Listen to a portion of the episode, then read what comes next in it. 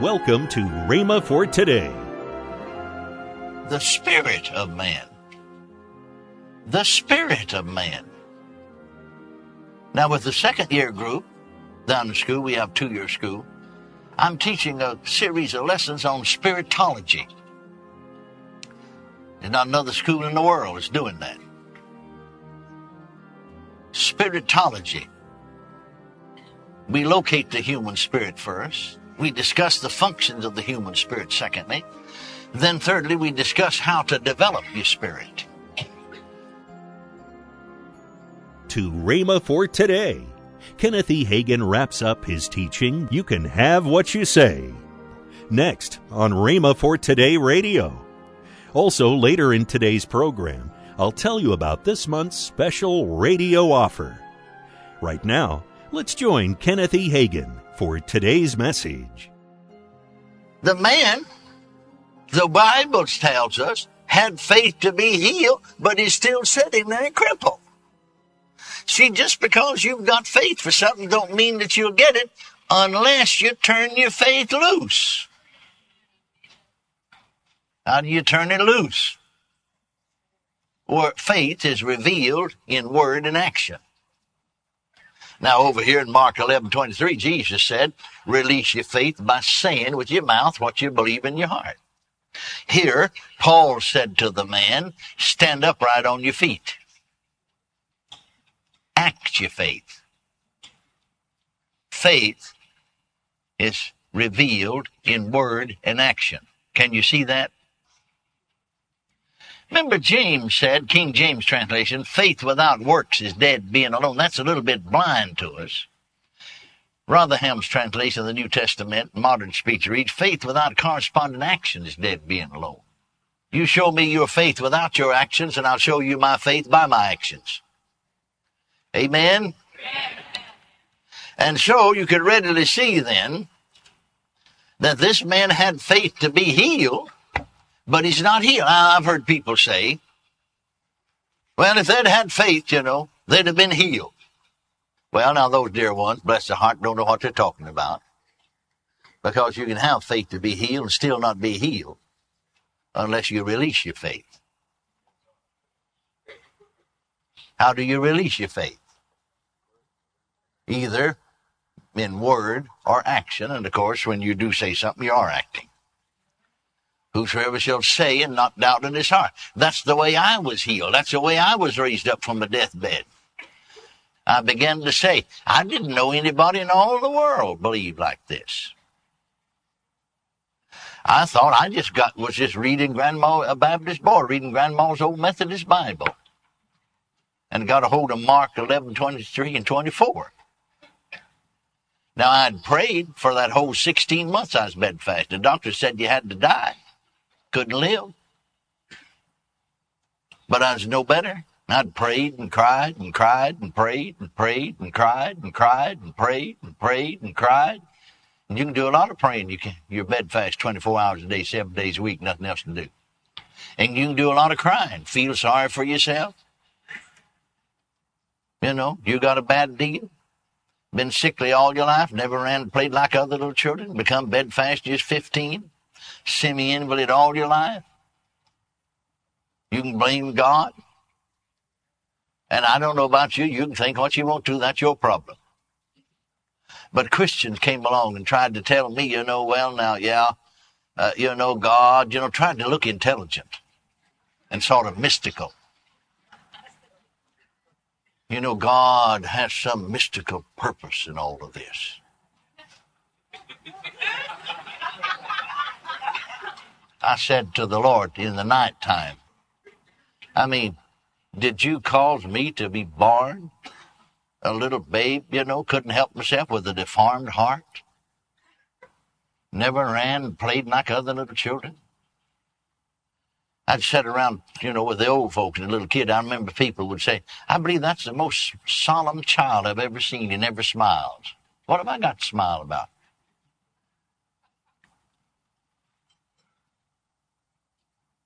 Well, if I die now, I said to the Lord, I'm going to die having never really lived. I've never run and played and jumped and been happy. like other children. Now, did you, some of these Christians try to tell me, well, now maybe God didn't do it, but now He permitted it and He's got some purpose in all of that? I said, if you were that kind of God, me, a little innocent baby, if you're that kind of God, I'd rather go to hell than be with you. And I meant every word of it, still mean it. Thank God he's not that kind of God. He's a God of mercy and a God of love. It's the devil, sin and the devil that brought sickness and disease to this world, not God. Amen? Well, thank God nobody told me to do it. I just had an inward urge. I, I learned to follow my spirit.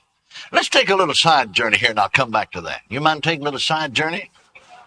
Sometimes the side journey helps as much as anything.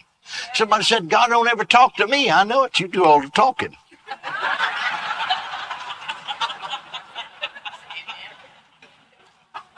Could anybody talk to you?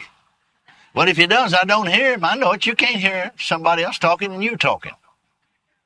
Do you notice what I said when I got quiet? Remember there's a text back in the Psalms that said, where God said, be still and know that I'm God? Some folks never get still enough. See, God, you can't contact God with your body. God does not contact you through your body. He's not a man. Bible said so. God does not contact you through your mind. You cannot contact God with your mind. God's not a mind. Jesus said God's a spirit. And Proverbs 20, did you ever read that? Open your Bibles to Proverbs 20 just so you won't let it get away from you. And learn. Proverbs 20, verse 27. Proverbs 20, verse 27. Right, mark that verse. The spirit of man. Is that what it said? Starts with? Huh? Everybody say the spirit of man. Say that again. The mind of man? No, the spirit of man. The body of man? The flesh of man? The intellect of man? His natural mind? The spirit of man is the candle of the Lord. Doing what? Searching all the inward parts of the belly. Down in here. That's where your spirit is.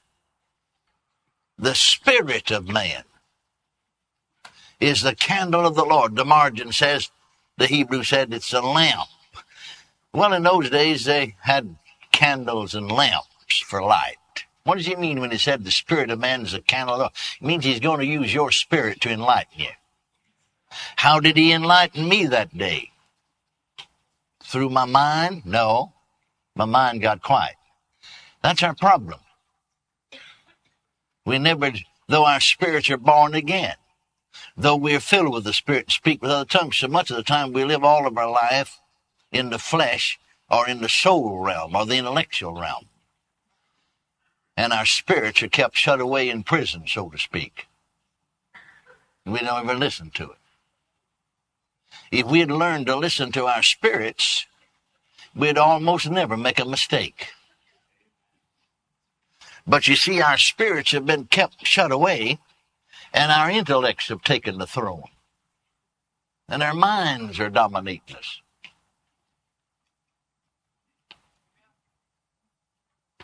Amen. The spirit of man. The spirit of man. Now, with the second year group down the school, we have two year school. I'm teaching a series of lessons on spiritology. There's not another school in the world that's doing that. Spiritology. We locate the human spirit first. We discuss the functions of the human spirit, secondly. Then thirdly, we discuss how to develop your spirit.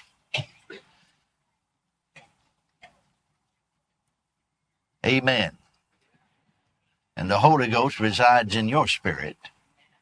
And He'll teach you all things, guides you into all truth, but He does it through your spirit, not through your mind.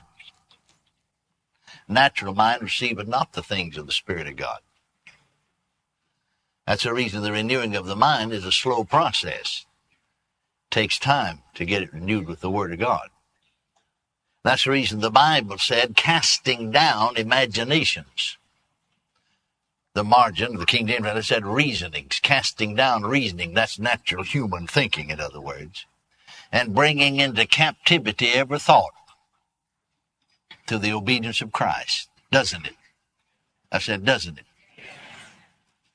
In the Old Testament, in Isaiah 55, God said, As high as the heavens are above the earth, so high are my ways above your ways, and my thoughts above your thoughts. So you can readily see man with his natural mind could not comprehend what God said. You get the revelation of it in your spirit. Take time to develop your spirit. That'll be the most important thing that ever happened to you. How do you do it? Well, start right here. You got your Bibles there. I'm just taking a side journey. I'm coming back. You hold your place. Go, go back for just a moment to Joshua. Joshua, the very first chapter and the eighth verse. God told Joshua in the very beginning of his ministry when he took over the leadership of Israel, Moses had died. Joshua 1 8, the book of the law shall not depart out of thy mouth. Everybody say mouth. But thou shalt meditate therein. Notice the word meditate. Say meditate. Thou shalt meditate therein day and night, that thou mayest observe to do according to all that is written therein. For then thou shalt make thy way prosperous. And then thou shalt have good success. As far as I know, that's uh, that's what everybody wants, isn't it? Welcome to Rhema for Today with Kenneth and Lynette Hagin. You can find more great materials by Kenneth E. Hagin, Kenneth W. Hagin, and the rest of the Hagin family by visiting our online bookstore. I want to tell you about this month's radio offer. This month, we're offering Kenneth E. Hagin's three DVD set, Love the Way to Victory.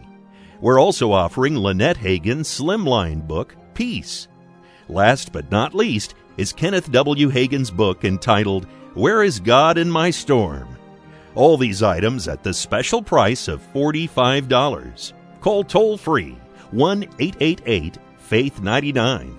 Again, call toll free 1 888 Faith 99. You can also order online at rhema.org.